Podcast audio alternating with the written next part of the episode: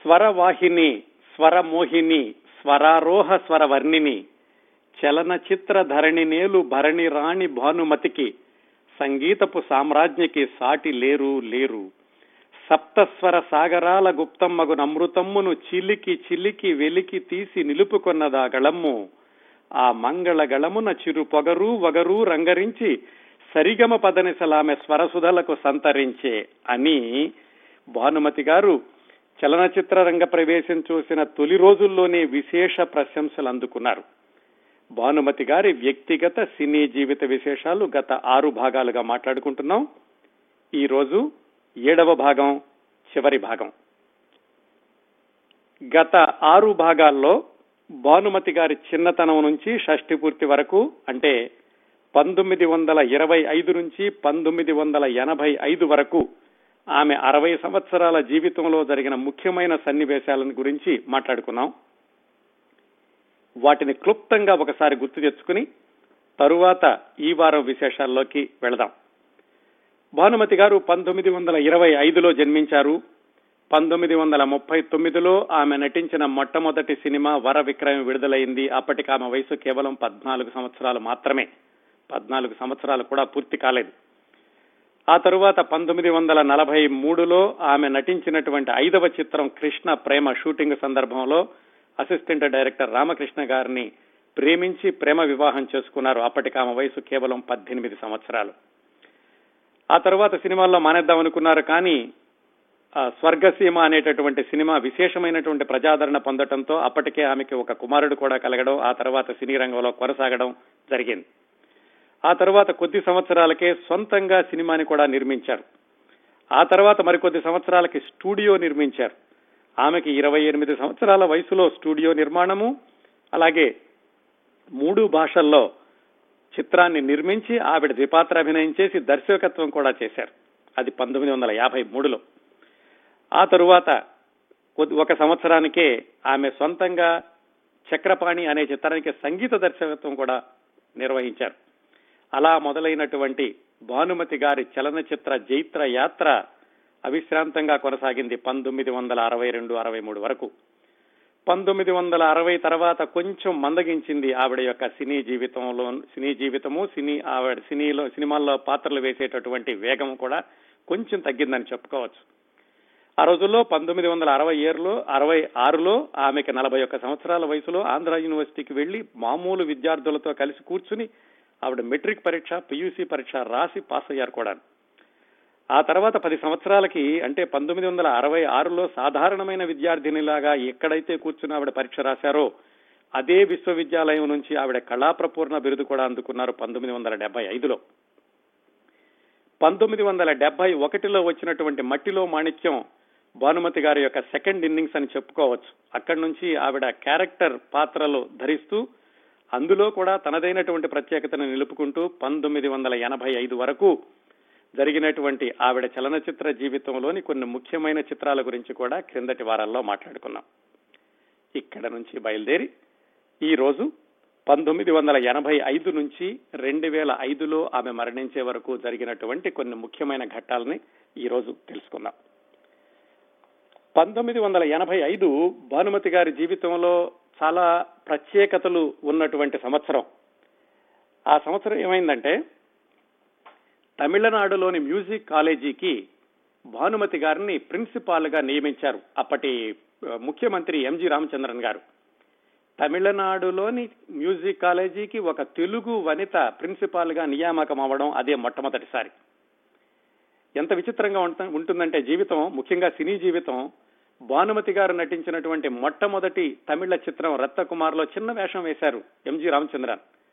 ఆ తర్వాత 45 సంవత్సరాలు ఫాస్ట్ ఫార్వర్డ్ చేస్తే ఆయన ముఖ్యమంత్రి అవ్వడం, భానుమతి గారిని మ్యూజిక్ కాలేజీకి ప్రిన్సిపాల్ గా నియమించడం జరిగింది. అది ఆమె యొక్క వ్యక్తిగత జీవితంలోనూ సినీ జీవితంలోనూ జరిగినటువంటి ముఖ్యమైన సంఘటన 1985లో.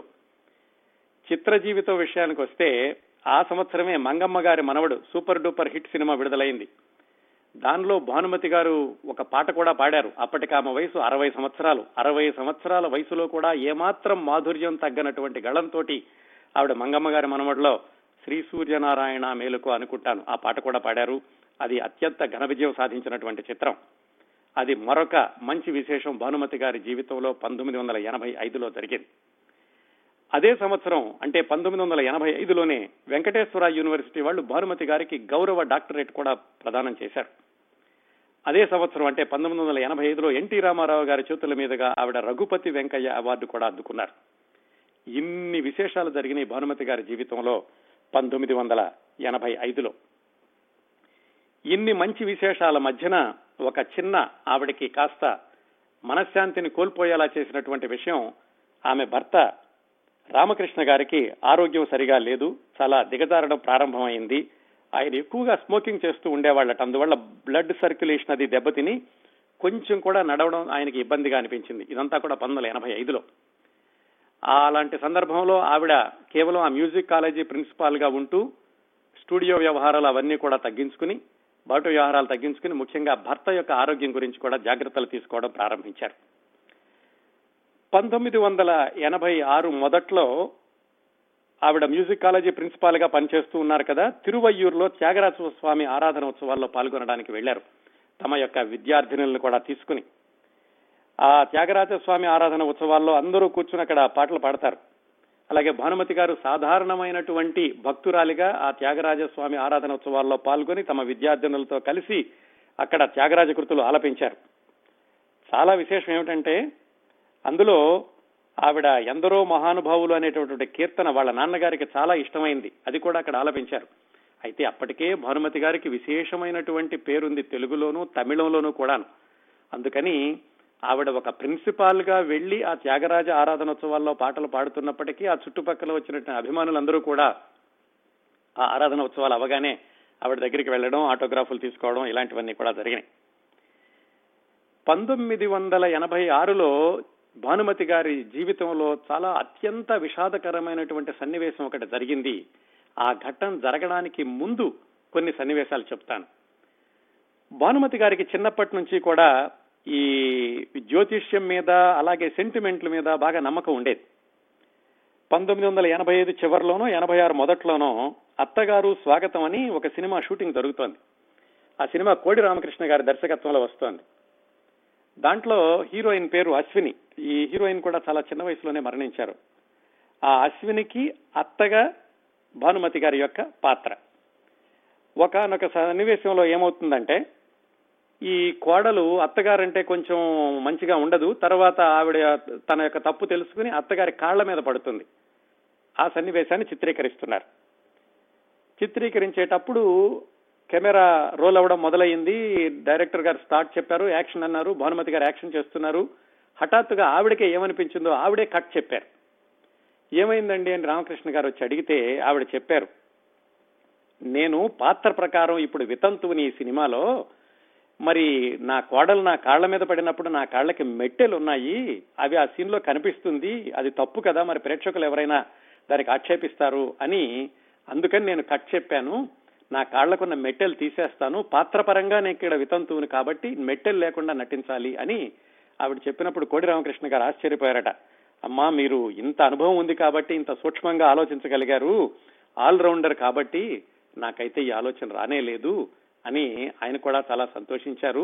భానుమతి గారు ఆ దృశ్యం కోసమని తన కాళ్లకు ఉన్నటువంటి సుమంగళికి చిహ్నమైనటువంటి మెట్టెలు తీసేసి ఆమెకున్న ఆ మేకప్ కిట్ లో ఎక్కడో పెట్టేశారు. అక్కడి నుంచి ప్రారంభించి ఆ సినిమా పూర్తయ్యే వరకు కూడా ఆవిడ మెట్టెలు పెట్టుకోలేదు. అయితే ఆ తర్వాత కొద్ది నెలలకే మెట్టెలు పెట్టుకునేటటువంటి అవకాశం జీవితాంతం ఉండదు అని ఆమె అప్పుడు ఊహించలేదు. కానీ ఈ సందర్భాన్ని మాత్రం ఆమె తన ఆత్మకథలో రాసుకున్నారు. అప్పుడు నేను అనుకోలేదు, కానీ ఇలా యాదృచ్ఛికంగా జరిగింది మెట్టెలు తీసేయడం అనేది అని. ఏం జరిగిందంటే విదేశీ ప్రయాణం గురించి మాట్లాడుకుందాం. భానుమతి గారికి 1949లోనే అంటే భానుమతి గారు నటిగాను గాయనిగాను చాలా ఉచ్చస్థితిలో ఉన్న రోజుల్లోనే ఆమెకి విదేశాలకి రమ్మని ఆహ్వానం వచ్చింది. సౌత్ ఇండియా ఫిలిం ఛాంబర్ ఇలాంటి వాళ్ళు ఎవరో విదేశాలకు వెళుతూ ఈవిని కూడా ఆహ్వానించారు. పైగా దక్షిణ భారతదేశం నుంచి ఆ ఆహ్వానాన్ని అందుకున్నటువంటి నటీమణి కేవలం భానుమతి గారు ఒక్కరే. అయితే అప్పటికి అబ్బాయి చిన్నగా ఉండడం, అలాగే వాళ్ళ భర్త కూడా చాలా సినిమాలకి దర్శకత్వం వహిస్తూ ఉండడంతో ఆవిడ విదేశాలకు వెళ్ళడానికి ఆసక్తి చూపించలేదు. ఆ సమయంలోనే తంగుటూరి సూర్యకుమార్ గారు వెళ్లారు, ఈ భానుమతి గారి స్థానంలోనో లేకపోతే ఆ బృందంతోనో. అది అలా ఉంచితే 1986 జూన్ జూలై ప్రాంతాల్లో ఒక సంఘటన జరిగింది. ఏమిటంటే అప్పటికి ఈవిడ మ్యూజిక్ కాలేజీ ప్రిన్సిపాల్ గా కొనసాగుతున్నారు. ఆ మ్యూజిక్ కాలేజీకి 2 నెలలు సెలవు వచ్చింది. ఆ సెలవు రోజుల్లో భానుమతి గారి అబ్బాయి అమెరికా నుంచి మద్రాసు వచ్చి వాళ్ళ నాన్నగారికి బాగుండలేదని చూసి వెళ్తున్నారు. అప్పుడప్పుడు ఆయన ఒకసారి అమెరికా కూడా తీసుకొచ్చి వైద్యం కూడా చేయించి పంపించారు. ఈ 1986 జూన్ జూలై ప్రాంతాల్లో వాళ్ళ అబ్బాయి మద్రాసు వచ్చినప్పుడు అమ్మని నాన్నని 1 నెలైనా మా దగ్గరికి రండి, పిల్లలతో ఆడుకుని వెళ్దురు కానీ అని ఆహ్వానించాడు వాళ్ళ అబ్బాయి. అయితే భానుమతి గారికి వెళ్లడం ఇష్టం లేదు. ఎందుకు? ఆవిడ ఎప్పుడో జ్యోతిష్యం చూపించుకున్నారు. ఆవిడకి చాలా గురువు లాంటి వ్యక్తి, నమ్మకమైనటువంటి వ్యక్తి ఏం చెప్పారంటే, అమ్మ మీకు విదేశాలు వెళ్ళేటటువంటి రేఖ కనిపించడం లేదు, ఒకవేళ వెళ్ళినా కానీ ఏదో ప్రమాదం జరుగుతుంది అన్నట్లుగా సూచనప్రాయంగా ఏదో చెప్పారు ఆయన. ఆ నమ్మకంతో భానుమతి గారు విదేశాలు వెళ్ళడానికి ఏమాత్రం ఆసక్తి చూపించలేదు. అబ్బాయితో కూడా చెప్పారు, నేను రాలేనులే, నాన్నగారు కూడా రాలేరు, ఈ ఆరోగ్యంతో ఇలాగా ఈసారికి మాత్రం ఏం అనుకోవద్దు అని. అయితే వాళ్ళ అబ్బాయి అప్పటికే తిరుగు ప్రయాణం టికెట్ కూడా బుక్ చేసుకుని ఉండడంతో ఆయన బ్రతిమాల్సిందంతా బ్రతిమాలి, సరే మీరు రాలేకపోతే కనుక ఇక మరి నేను ఒక్కడనే వెళ్తాను, కానీ నా మనసంతా ఇక్కడే ఉంటుంది, నాన్నగారికి ఆరోగ్యం ఇలా ఉంది, మీరు వచ్చి 1 నెలైనా ఉంటే బాగుంటుందని ఆయన మళ్ళీ బ్రతిమాలారు వాళ్ళ అమ్మని నాన్నని. సరే ఆ రాత్రి రామకృష్ణ గారు భానుమతి గారితో చెప్పారు, అమ్మాయి పని వాడు అంతగా అడుగుతున్నాడు కదా, 1 నెల రోజులే కదా, వెళ్ళొద్దాం, పిల్లల దగ్గర కూడా ఉన్నట్లుంది కదా అని మళ్ళీ భర్త కూడా అడిగేసరికి భానుమతి గారు కాదనలేక సరే అలాగే వస్తామని చెప్పారు వాళ్ళ అబ్బాయికి. ఆయన వెంటనే ఈ ప్రయాణపు ఏర్పాట్లన్నీ చేశారు. 1986 జూలై 30వ తారీఖున టికెట్లు వాళ్ళకి. ఆ రోజు మంగళవారం ఏదో వచ్చింది, 30 లేకపోతే ఆ దరిదాపుల్లోనూ. మంగళవారం ప్రయాణం చేయడం అనేది భానుమతి గారికి ఇష్టం లేదు, ఆవిడకి సెంటిమెంట్. కానీ ఆ రోజే టికెట్లు తీసుకున్నారు. మళ్ళీ అప్పటికి రాను అని చెప్పి మళ్ళా వాయిదా వేయించడం ఎందుకు అనుకున్నారేమో కానీ సరేలే అలాగే బయలుదేరదామని రామకృష్ణ గారు భానుమతి గారు కలిసి బయలుదేరారు. బయలుదేరుతూ ఉండగా అప్పట్లో ఎంజీ రామచంద్రన్ గారి దగ్గరికి వెళ్ళి చెప్పారు, ఇలా నేను విదేశాలు వెళ్తున్నానండి, మరి ప్రిన్సిపాల్ గా ఉన్నాను కదా, మీ దగ్గర అనుమతి తీసుకోవాలి అంటే ఆయన చెప్పారు, ఎందుకమ్మా అనుమతి తీసుకోవడం, ఇప్పుడు ఎలాగూ కాలేజీకి సెలవులు, ఈ మాత్రానికి నాకు చెప్పాలా అన్నారు. కానీ ఆవిడ ఏమన్నారంటే, ఆనవాయితీ ప్రకారం చెప్పడం నా ధర్మం అండి అని ఎంజీ రామచంద్రన్ గారికి చెప్పి ఆవిడ ప్రయాణానికి బయలుదేరుతూ ఉండగా తమిళనాడు గవర్నర్ గారి భార్య ఇందిరా ఖురానా అని ఆవిడ అడిగారు, ఏమండి ఇలా అమెరికా వెళుతున్నారని తెలిసింది అంటే ఇప్పుడు చెప్పారు, 2 ముగ్గురం వెళుతున్నామండి, మా అబ్బాయితో కలిసి నేను మా వారు అమెరికా వెళుతున్నాము అని చెప్పారు. అయితే ఆవిడ మాట చెప్పారట, ఏమండి ఇలా అందరూ కలిసి ఒకే విమానంలో వెళ్ళకూడదు, చాలా మంది ప్రముఖులు, పేరున్న వాళ్ళు, వ్యాపారవేత్తలు వీళ్ళందరూ కూడా కుటుంబం అంతా కలిసి ఒకే విమానంలో వెళ్లరు, ఎందుకైనా మంచిదని అని ఆవిడ ఒక సూచన లాగా చెప్పారు. ఈ సందర్భంలో ఇంకోటి గుర్తొస్తుంది, అప్పట్లో కొన్ని ఇంటర్వ్యూల్లో శర్మిళా ఠాకూర్ కూడా చెప్పారు, శర్మిళా ఠాకూర్ పటౌడి ఇద్దరూ కలిసి ఎప్పుడూ ఒక విమానంలో ప్రయాణం చేసేవాళ్ళు కాదట, ఈ పెద్ద పెద్ద వ్యాపారవేత్తలు కూడా అలాగే చేస్తూ ఉంటారు అలా చెప్పారు. కానీ భానుమతి గారు ఏమిటంటే సరే బయలుదేరేశాము, టికెట్లు కూడా కొనేశారు అని ఆవిడ ఇంకా తనకు తాను సర్ది చెప్పుకుని ప్రయాణం అయ్యారు అమెరికాకి. 1986 జూలై 30 ఆగస్టు 1వ వారం ప్రాంతాల్లో. అప్పటికి ఎంజీ రామచంద్ర గారికి కూడా ఆరోగ్యం సరిగా లేదు, ఆయనకి పక్షవాతం వచ్చి 1984లోనే అనుకుంటాను. ఆయన కూడా సరిగా మాట సరిగా రావడం లేదు, ఆయన కూడా అమెరికా వచ్చి వైద్యం చేయించుకోవాల్సినటువంటి పరిస్థితులు. అది కూడా తెలుసు భానుమతి గారికి. భానుమతి గారు రామకృష్ణ గారు వాళ్ళ అబ్బాయితో కలిసి బయలుదేరి అమెరికా వచ్చారు. అమెరికా వచ్చారు. ఆయన అప్పట్లో న్యూజెర్సీలో అనుకుంటా ప్రాక్టీస్ చేస్తూ ఉండేవాళ్ళు. ఇటీవల ఎవరో ఒక అభిమాని కూడా ఈమెయిల్ ఇచ్చారు, భరణి గారు మా ఫ్యామిలీ డాక్టర్ అండి, ఎప్పుడు వెళుతూ ఉండేవాళ్ళం ఆయన దగ్గరికి, వాళ్ళ అమ్మగారి గురించి తరచూ గుర్తు చేసుకుంటూ ఉండేవాళ్ళు అని ఎవరో మన కార్యక్రమం విన్నటువంటి శ్రోత ఒకళ్ళు ఈమెయిల్ కూడా ఇచ్చారు. ఆ న్యూజెర్సీలో వాళ్ళ అబ్బాయి దగ్గర ఉన్నారు భానుమతి గారు రామకృష్ణ గారు. చుట్టుపక్కల వచ్చేవాళ్ళు, బంధువులు, అలాగే స్నేహితులు అందరినీ కలుసుకున్నారు. అక్కడే కాకుండా వర్జీనియా, అలాగే నయాగరా వాటర్ ఫాల్స్, పిట్స్బర్గ్ ఇవన్నీ కలిసి తిరిగారు. కాలిఫోర్నియా కూడా వద్దాం అనుకున్నారట, కానీ అక్కడ కాలిఫోర్నియా రావడానికి వాళ్ళకి టికెట్లు దొరకలేదు. ఇవన్నీ భానుమతి గారు ఆత్మకథలో రాసుకున్నారండి. అలా సంతోషంగా ఉంది, రామకృష్ణ గారు ఆరోగ్యం కూడా పర్వాలేదు, బాగానే ఉంది అనుకుంటున్న సందర్భంలో హఠాత్తుగా రామకృష్ణ గారికి గుండె పోటు వచ్చింది. దాంతో ఆయనని ఆసుపత్రిలో చేర్పించినప్పుడు బైపాస్ ఆపరేషన్ చేయాల్సి వచ్చి బైపాస్ చేశారు. అయితే బైపాస్ తట్టుకోలేక రామకృష్ణ గారు అక్కడే మరణించారు. అది అత్యంత విషాదకరమైనటువంటి ఘట్టం భానుమతి గారి జీవితంలో. ఇద్దరూ కలిసి ఏదో అబ్బాయి దగ్గర ఉందామని వచ్చి అనుకోకుండా ఆయనకి బైపాస్ ఆపరేషన్ చేయించి ఆయన మరణించడం జరిగింది అమెరికాలోనే. దాదాపుగా 1943లో 1944లో వాళ్ళ యొక్క వివాహం అయితే ఇది 1986లో జరిగిందంటే 42 సంవత్సరాల వైవాహిక జీవితం. ఇద్దరూ కలిసి ఎన్నో సాధించారు. ఆ తరువాత తెలుగు చలనచిత్రసీమలోనే కాకుండా దక్షిణ భారత చలనచిత్రసీమలో కూడా ఎవరూ అధిగమించలేనటువంటి రికార్డులు అధిగమించారు భార్యాభర్తలిద్దరూ కలిసి. అలాంటిది ఒక్కసారిగా భర్తను కోల్పోవడం అనేది ఊహించుకోవచ్చు భానుమతి గారి మనస్థితి ఎలా ఉండి ఉంటుందో. చాలా ఆవిడ మొత్తం రెక్కలు విరిగిన పక్షిలాగా అయిపోయారు అమెరికాలో ఉన్నప్పుడే. ఈ విషయం తెలిసింది ఎంజీ రామచంద్రన్ గారికి, ఆయన యొక్క భార్య జానకి గారికి. వాళ్ళు అప్పుడు అమెరికాలో వైద్యం చేయించుకోవడానికి వచ్చారు, వీళ్ళ తర్వాత వచ్చినట్టున్నారు భానుమతి గారి తర్వాత. ఆ విషయం తెలిసి ఎంజీ రామచంద్రన్ గారి భార్య భానుమతి గారి ఇంటికి వచ్చి పలకరించారు, ధైర్యం చెప్పారు. అంతకుముందు ఎప్పుడూ కూడా ఎంజీ రామచంద్రన్ గారి భార్య భానుమతి గారిని పిలిచినప్పుడు భానుమతి గారు అంటూ ఉండేవాళ్ళట మద్రాసులో, ఇంట్లో చిన్నపిల్లడు ఉన్నాడు కదమ్మా, వదిలిపెట్టి ఎలా రాను, చిన్నపిల్లడు అంటే భర్త ఆరోగ్యం సరిగా లేదు, జాగ్రత్తగా చూసుకుంటున్నాను అనేలాగా. ఇప్పుడు అమెరికాలో భర్త పోయాక పలకరించడానికి వచ్చిన జానకి గారితోటి, అమ్మ మీతో ఇలా చెప్పేదాన్ని నేను, చిన్నపిల్లడు ఉన్నాడు కదా, ఇప్పుడు ఆ చిన్నపిల్లడు కూడా నన్ను వదిలేసి వెళ్ళిపోయాడు అని ఆవిడ ఆవేదన చెందారు, బాధపడ్డారు. దుఃఖం అనేది తప్పనిసరిగా వస్తుంది. ఇంకా అక్కడి నుంచి ఉండలేక అమెరికాలో ఇక వెనక్కి వెళ్ళిపోదాం అనుకున్నారు. కాకపోతే వాళ్ళ అబ్బాయి చెప్పారు, నువ్వు ఒక్కదానివే ఎలా వెళ్తావు, నేను వచ్చి పంపిస్తానమ్మా అని అని చెప్పారు. కానీ 1986 సెప్టెంబర్ 29న ఎంజీఆర్ గారు వాళ్ళు కూడా వెనక్కి తిరిగి వెళుతుంటే, సరే నేను వాళ్ళతో వెళ్తానులే, నువ్వెందుకు రావడం అని వాళ్ళ అబ్బాయికి చెప్పి భానుమతి గారు ఒక్కళ్ళే ఎంజీఆర్ గారి కుటుంబంతో కలిసి మద్రాసు వచ్చారు. ఇంటికి వచ్చి తలుపు తీసి ఇంట్లోకి వెళ్ళగానే అంతా శూన్యం ఆవిడికి. ఎందుకంటే ఇద్దరూ కలిసి ఉన్నటువంటి 42 సంవత్సరాల వైవాహిక జీవితం. ఒక్కళ్ళే ఇంట్లోకి వెళ్ళి అలాగే చాప మీద పడుకున్నారట. అందరూ వచ్చి పలకరించడం, సానుభూతి వాక్యాలు పలకడం ఇవన్నీ జరుగుతుంది, కానీ ఆవిడకి ఏమీ చేయాలనిపించలేదు. దాదాపుగా 1-2 నెలల పాటు అలాగే విషాద పర్వంలో ఉండిపోయారు. ఆ రోజుల్లోనే అందరూ చెబుతున్నారు, ఇంకా ఎంతకాలం ఇలా బాధపడుతూ ఉంటారు, మళ్ళా మీ కార్యక్రమాల్లోకి రండి అని. అలా అందరూ ఓదార్స్తున్న సమయంలోనే మండలాధీసుడు అనేటటువంటి సినిమా ఒకటి అప్పట్లో ఎన్టీ రామారావు గారికి వ్యతిరేకంగా వచ్చింది 1986లో.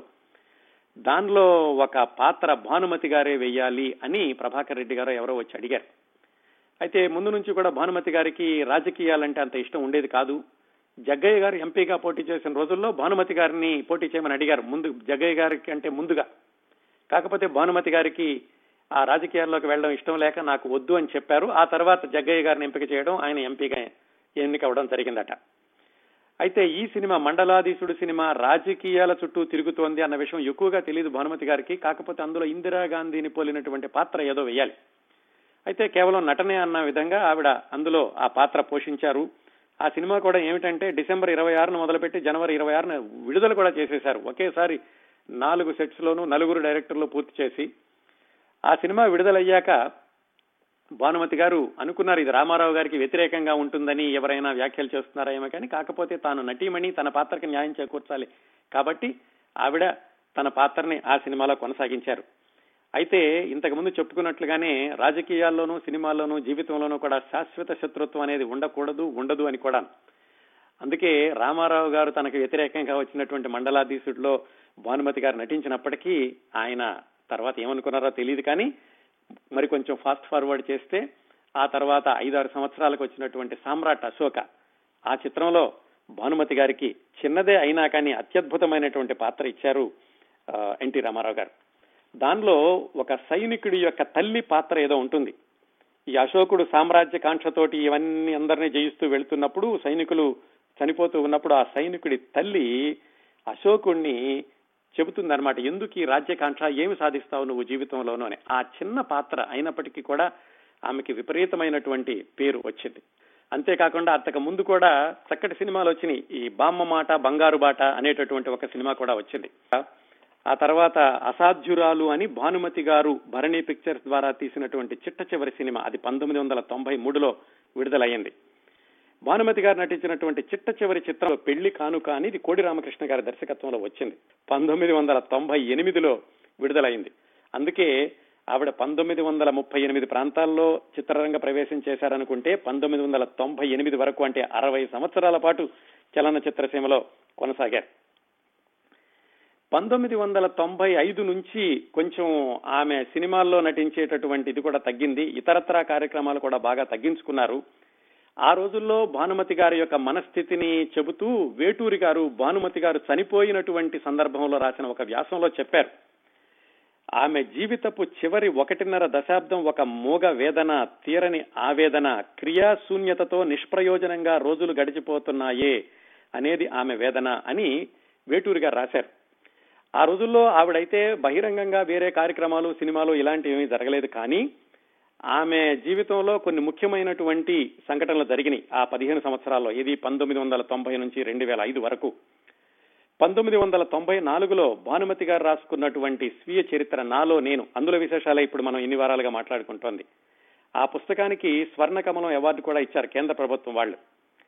అలాగే 1998లో రాజ్యలక్ష్మి ఫౌండేషన్ అని చాలా ప్రతిష్టాత్మకమైనటువంటి పురస్కారం అది కూడా అందుకున్నారు. 2000 సంవత్సరంలో పద్మభూషణ్ అవార్డు అందుకున్నారు. 2004లో ఎన్టీఆర్ జాతీయ అవార్డును కూడా అందుకున్నారు.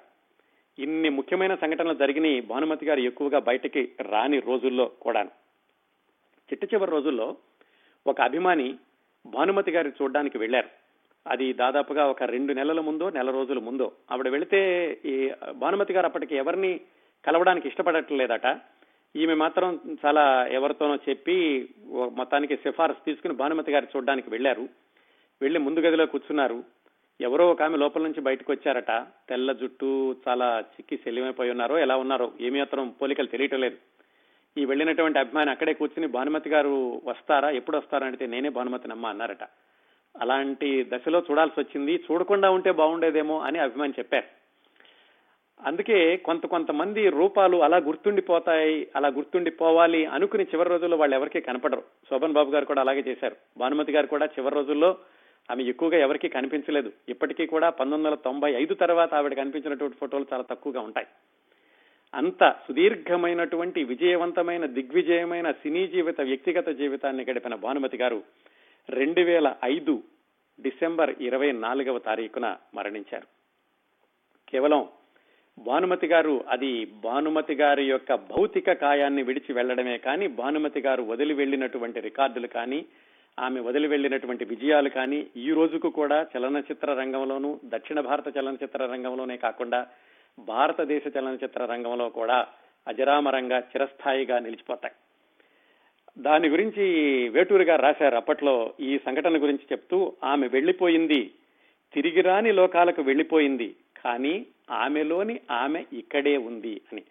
అలాగే భానుమతి గారు అభిమానుల యొక్క హృదయాల్లో, సినీ అభిమానుల యొక్క హృదయాల్లో, ప్రేక్షకుల హృదయాల్లో అలా చిరస్థాయిగా నిలిచిపోయారు. అందుకే ఈ రోజు కూడా భానుమతి గారి పాటలంటే చెవికోసుకునేవాళ్ళు, భానుమతి గారి నటనని ఆదర్శంగా తీసుకునేవాళ్ళు చాలా మంది ఉన్నారు. అదండి భానుమతి గారి యొక్క 80 సంవత్సరాల జీవితంలోని ముఖ్యమైన సంఘటనలు. సినిమాల గురించి ప్రస్తావన వచ్చినప్పుడు చాలా సినిమాలు నేను ప్రస్తావించలేకపోయాను. ఎందుకంటే ఆమె చలనచిత్ర జీవితంలో మలుపుకి కొన్ని ముఖ్యమైనటువంటి ప్రాధాన్యత ఉన్న చిత్రాలను మాత్రమే ప్రస్తావించడం జరిగింది. మిగతా చిత్రాలన్నింటినీ ప్రస్తావించలేదు, శ్రోతలు గమనించగలరు.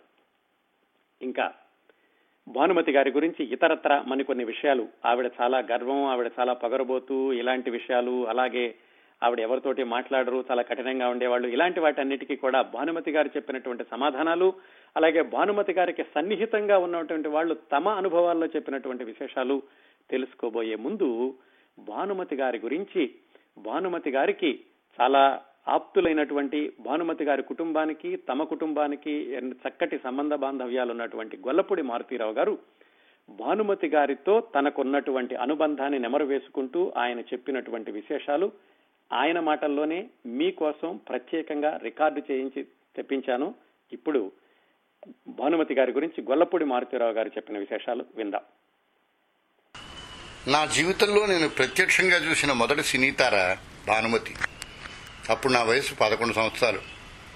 ఇప్పుడైతే ఏ రోడ్డు మీద చూసినా సినీ నటులు, ఏ ఛానల్స్ చూసినా రకరకాల సినీతారాలతో ప్రజలకు మొహం మొత్తుతోంది. కానీ ఆనాటి ఓ కుర్రాడు ఆకాశం నుంచి దిగి వచ్చిన గంధర్వకన్యలాగా నోరు వెళ్లబట్టుకున్నామని చూశాడు. ఆ జ్ఞాపకం ఇప్పటికీ నా మనసులో ఉంది. 55 సంవత్సరాల తర్వాత భానుమతి అప్పుడే ప్రేమ పూర్తి చేశారు పూర్ణాధిపతి గ్రంథి మంగరాజు గారింటికి విశాఖపట్నం చిన్నంవారి వీధికి వచ్చారు. ఆ గ్లామర్ను జీవితాంతం నిలబెట్టుకున్న ఒకే ఒక నటీమణి భానుమతి. చాలామంది తారలు ముసలివారి గ్లామర్ తగ్గి వయస్సు మళ్లిన పాత్రలు నటిస్తారు. గ్రేటా గార్బో తన గ్లామర్ తగ్గాక ఒక్కసారి కూడా కెమెరా ముందుకు రాలేదు. ఊడిన పళ్లతో సడలిన శరీరంతో భానుమతి పండరీభాయిలాగో కన్నాంబలాగో ముసలి వేషాలు వేయలేదు. ఇది ఆ నటీమణుల్ని కించపరచడానికి కాదు, భానుమతి స్వభావాన్ని చెప్పడానికి మాత్రమే. ఆమె పొగరున్న నటీమణి. పొగరు అన్న మాటని చాలా హుందాగా వాడుతున్నాను. ఇలాంటి పొగరు సాహితీ రంగంలో ఒక్కరికే చెల్లింది, విశ్వనాథ. అయితే సామర్థ్యాన్ని మనస్సులో భావిస్తే ఆత్మవిశ్వాసం అంటాం, బయటికి వినిపిస్తే అహంకారం అంటాం. ఆమెకున్న స్క్రీన్ ప్రెజెన్సు ఏ శివాజీ, దిలీప్ కుమార్, సుచిత్రా సేన్, పాల్ముని వంటి వారిలోనూ చూస్తాం. మల్లీశ్వరి, లైలా వంటి తొలినాటి పాత్రలకి ఆవిడ లొంగింది నటిగా. మిగతా మలి జీవితంలో పాత్రలన్నింటినీ ఆవిడ లొంగదీసుకుంది. అందుకనే ఆమె స్థాయిని, వైలక్షణ్యాన్ని, వ్యక్తిత్వాన్ని తట్టుకున్న పాత్రలు మాత్రమే మలి రోజుల్లో బతికాయి. మిగతా పాత్రల్లో కేవలం భానుమతి కనిపిస్తుంది. ఆమె బహుముఖ ప్రజ్ఞాశాలి అనడం అతి సులువుగా అందరూ ఇచ్చే కితాబు, కానీ నేనేమో ప్రముఖంగా ఆమె గొప్ప నటీమణి అంటాను. ఇంకా తనదైన ప్రత్యేకను ఆద్యంతము నిలుపుకున్న గొప్ప గాయకురాలు అంటాను. మిగతా పనులు ఆమె కోరుకుంటే అల్లుకోగల చిలవలు. అయితే కథారచన ఆమె అభినవేశం, అభిరుచి, ఆమె ప్రత్యేకతలు. తన వ్యక్తిత్వాన్ని ఈ వ్యాపార రంగంలో అంత నిర్దుష్టంగా నిలుపుకుని నెగ్గుకు రాగలిగిన ఒకే ఒక దమ్మున నటీమణి ఆమె. అక్కినేని, ఎన్టీఆర్ ఆమె సమక్షంలో ఇబ్బంది పడేవారని చెప్తారు. అది వారికి ఆమె పట్ల, ఆమె వయస్సు పట్ల ఉన్న గౌరవమైన నేను సరిపెట్టుకుంటాను. 11వ ఏట చూసినందుకే పొంగిపోయిన కుర్రాడు పెరిగి పెద్దవాడైనా సినీ రచయితయి, అనుకోకుండా సినీ నటుడై ఒకరోజు ఆమెతో నటిస్తాడని అనుకోలేదు. మంగమ్మ గారి మనవాళ్ళు ఆ సందర్భం కలిసి వచ్చింది. సీన్లో కూడా ఆఖరి విసురు ఆమెకే దక్కాలి.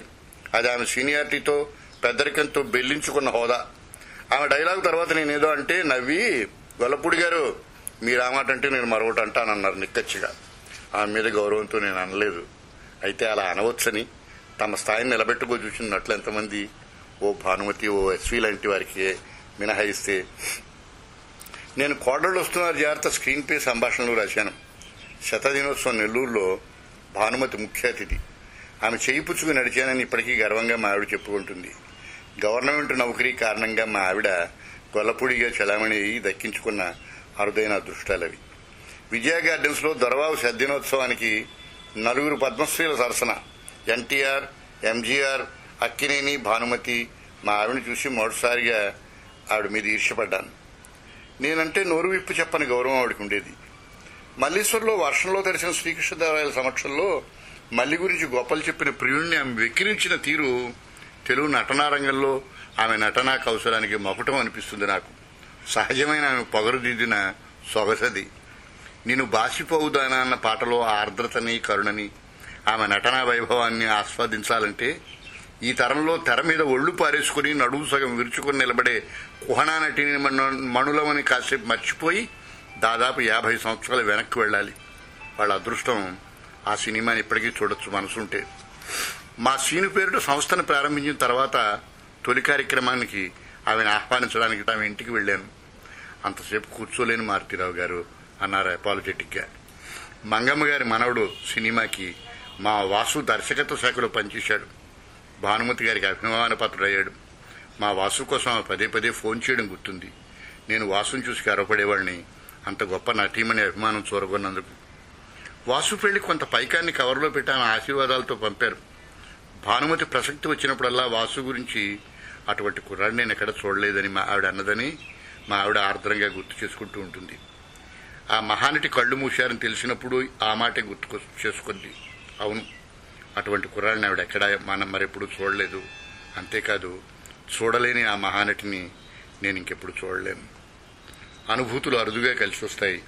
చరిత్రలో చరివిత చెరవడం కావు. ఈ తరం చేసుకున్న గొప్ప అదృష్టం పేరు భానుమతి.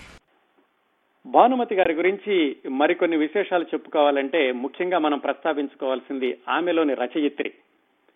ఒక నటీమణిగా, ఒక వ్యాపారవేత్తగా, ఒక గాయనిగా, సంగీత దర్శకురాలిగా ఎంత పేరు తెచ్చుకున్నారో, తెలుగు సాహిత్యంలో కూడా ఆవిడ ఒక బలమైన ముద్ర వేయడమే కాకుండా ఆవిడ రాసినటువంటి ప్రక్రియ ఒకటే అయినా కానీ దానితోటే ఆవిడ ఒక చక్కటి పేరు తెచ్చుకున్నారు. మిగతా ప్రఖ్యాతమైనటువంటి రచయితల సరసన కూర్చునేటటువంటి అర్హత సంపాదించుకున్నారు.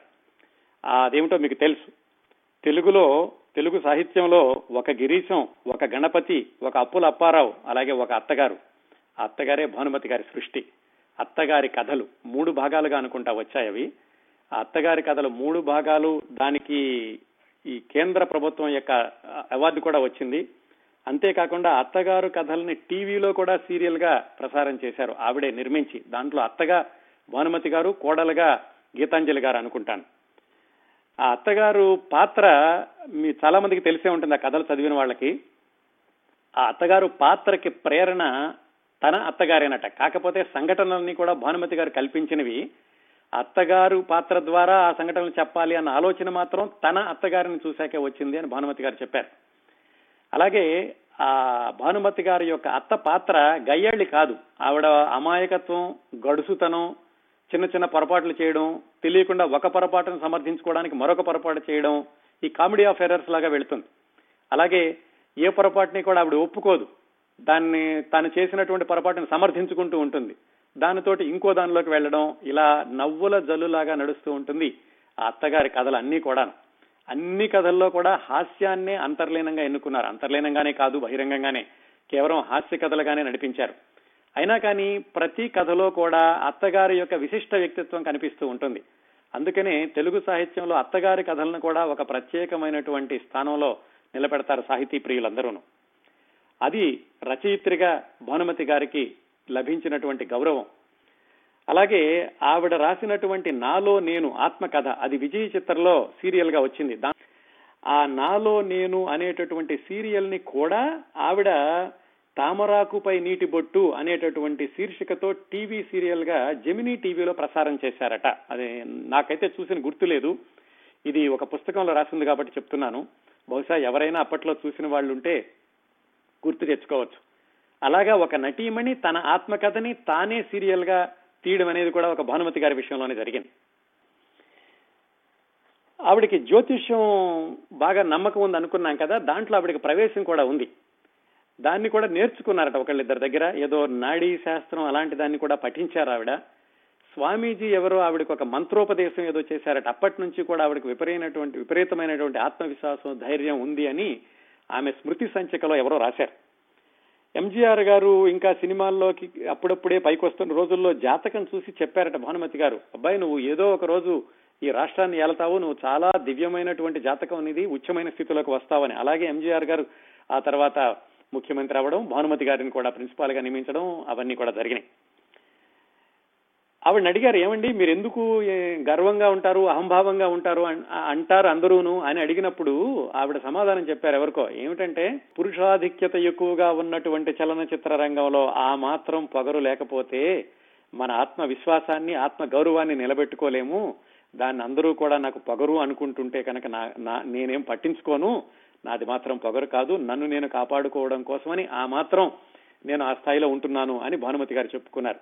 భానుమతి గారితో సన్నిహితంగా మెలిగిన చాలా మంది ఈ స్మృతి సంచికలో రాశారు.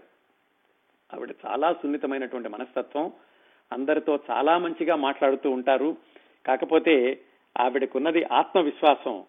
ఆత్మవిశ్వాసాన్ని అహంభావంగా బయట వాళ్ళు అర్థం చేసుకుంటూ ఉండేవాళ్ళు అని చెబుతూ, తనకన్నా మించిన వారు లేరు అనుకోవడం అహంభావం, తాను అందరికన్నా మిన్న అనుకోవడం ఆత్మవిశ్వాసం అని ఒక చిన్న సన్నటి పొర ఉంటుంది ఆత్మవిశ్వాసానికి, అతి విశ్వాసానికి, అహంభావానికి, వాటి మధ్యలోను. భానుమతి గారిది ఆత్మవిశ్వాసం, బయటికి కనిపించేది అహంభావం అందరికీ. అలాగే ఆవిడ ఈ ఏదో అవార్డు వచ్చిన సందర్భంలో నాగేశ్వరరావు గారితో, రామారావు గారితో కలిసి నటించారు కదా, మీకు ఎలా అనిపిస్తుంది అంటే, నేను వాళ్లతో కలిసి నటించడం కాదు, వాళ్ళు నాతో కలిసి నటించారు అన్నారట. అది నిజమే కూడా, ఎందుకంటే నాగేశ్వరరావు గారి కంటే ముందుగానే ఆవిడ చిత్రరంగ ప్రవేశం చేశారు. రామారావు గారి కంటే దాదాపు 10 సంవత్సరాల ముందుగా ఆమె చిత్రరంగ ప్రవేశం చేశారు. తర్వాత ఇద్దరితో కూడా కథానాయికగా నటించారనుకోండి.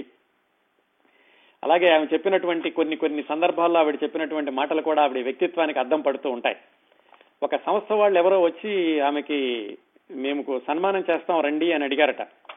అయితే ఆవిడ సన్మానం చేస్తాం అన్నప్పుడు చాలా కృతజ్ఞతలు, నా గొప్పతనాన్ని గుర్తించినందుకు అభినందనలు ఇలాగేం అనలేదు, మీకు చాలా మంచి టేస్ట్ ఉంది అన్నారట.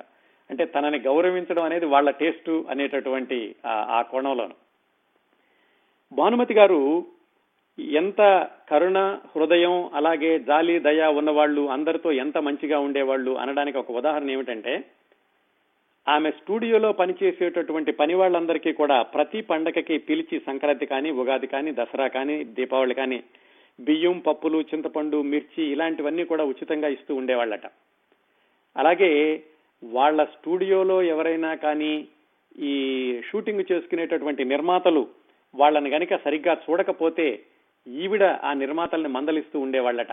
అలా కాదు, వర్కర్లందరితో అందరినీ కూడా గౌరవంగా చూడాలి అని ఆవిడ చెప్తూ ఉండేవాళ్ళు. ఇంకొకసారి ఏమైందంటే, భానుమతి గారు అంతస్తులు సినిమాకి హైదరాబాద్ లో షూటింగ్ కోసం రావాల్సి వచ్చింది. సారథి స్టూడియోలో షూటింగ్ జరుగుతుంది. అప్పట్లో ఇంకా ఈ పెద్ద పెద్ద హోటల్స్ ఇలాంటి హడావుడి ఏమీ లేదు. ఆ స్టూడియోలో షూటింగ్ జరుగుతున్నప్పుడు విబి రాజేంద్ర ప్రసాద్ గారు భానుమతి గారికి విడిగా ఒక పెద్ద హోటల్ ఇస్తాము అని అన్నారట. కానీ భానుమతి గారు, వద్దు, మీరందరూ ఎక్కడ ఉంటున్నారని అయితే, ఇక్కడే స్టూడియోలో రూములు ఉన్నాయండి, ఈ రూములో సర్దుకుంటున్నాము అంటే, నేను కూడా ఈ రూములోనే ఉంటాను, నాకు వేరే హోటల్ అవసరం లేదు అని చెప్పారట. అయితే అప్పుడు వివి రాజేంద్ర ప్రసాద్ గారు అన్నారట, ఏమా చిన్న చిన్న ఎలుకలు వస్తూ ఉంటాయి రాత్రిపూట, మరి మీరు భయపడతారేమోనని. ఎందుకంటే అంత హైరాణ పడతారు, చిన్న చుంచుకే భయపడితే నేను భానుమతిని ఎలా అవుతాను అని చెప్పి ఆవిడ ఆ సారథి స్టూడియోలోనే బస చేశారట. అంతస్తులు ఆ సినిమా షూటింగ్ జరుగుతున్నంత అనే రోజులు కూడా.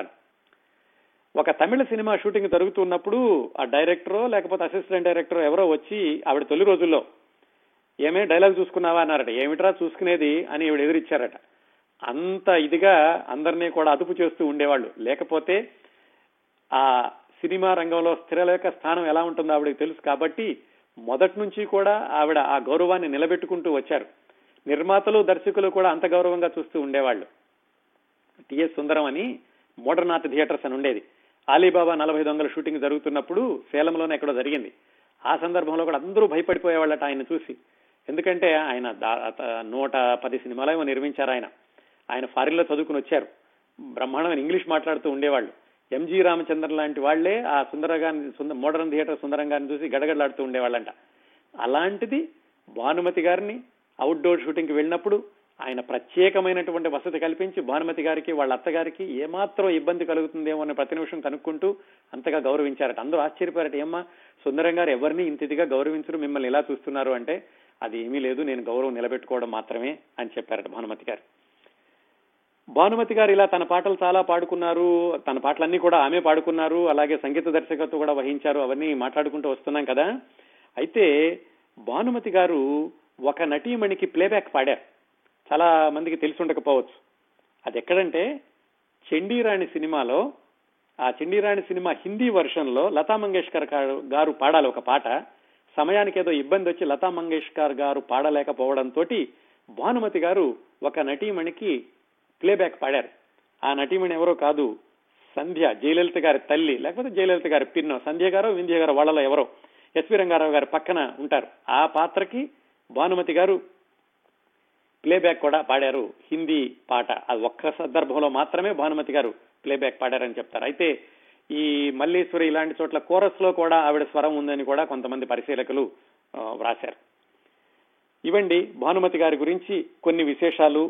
ఒక రచయిత్రిగా, నటీమణిగా, సంగీత దర్శకురాలిగా, అలాగే స్టూడియో ఓనర్గా, ఇంకా చాలా ఉన్నాయనుకోండి. ఆవిడ జ్యోతిష్కురాలిగా, చిత్రకారిణిగా, ఇవన్నీ కూడా ఆమెకున్నటువంటి దశావతారాలు. అన్ని విధాలా కూడా ఏ రంగంలో అడుగుపెట్టినా కానీ తన యొక్క గౌరవాన్ని నిలబెట్టుకున్నారు, తన యొక్క ప్రత్యేకతను నిలబెట్టుకున్నారు, తన యొక్క విశిష్టతను నిలబెట్టుకున్నారు భానుమతి గారు. ఒక పాత్రికేయుడు భానుమతి గారి గురించి రాస్తూ, ఆ రోజుల్లో ఎన్టీ రామారావు గారిని, అక్కినేని నాగేశ్వరరావు గారిని తెలుగు చలనచిత్ర పరిశ్రమకి సూర్యచంద్రులు అనేవాళ్ళు. వాళ్ళిద్దరూ కనుక సూర్యచంద్రులు అయితే భానుమతి గారు భూమి అన్నారు. కేవలం చలనచిత్ర ప్రపంచానికి భూమి మాత్రమే కాదు, భూమి, ఆకాశము రెండూ తానే అన్నట్టుగా దశాబ్దాల పాటు తన ప్రత్యేకతని నిలబెట్టుకున్న విశిష్టమైన నటీమణి భానుమతి గారు. భానుమతి గారి గురించి వేటూరి సుందరరామూర్తి గారు రాసినటువంటి ఈ మాటలతోటి కార్యక్రమాన్ని ముగిద్దాం. ఇవి ఇంతకు ముందు ఒకసారి చెప్పినవే, కానీ ముగింపులో చెబితే అది సమంజసంగా ఉంటుందని మరొకసారి వినిపిస్తున్నాను. ఆమె వెళ్లిపోయింది, తిరిగిరాని లోకాలకు వెళ్లిపోయింది, కానీ ఆమెలో ఆమె ఇక్కడే ఉంది. ఆమె సుందర సుకుమార సుమధుర సువర్ణ సుపర్వాణ సుగాత్రి, రచయిత్రి, కళాభినేత్రి, ఆంధ్ర ప్రజా హృదయనేత్రి, తెలుగు సరస్వతి, శ్రీమతి భానుమతి.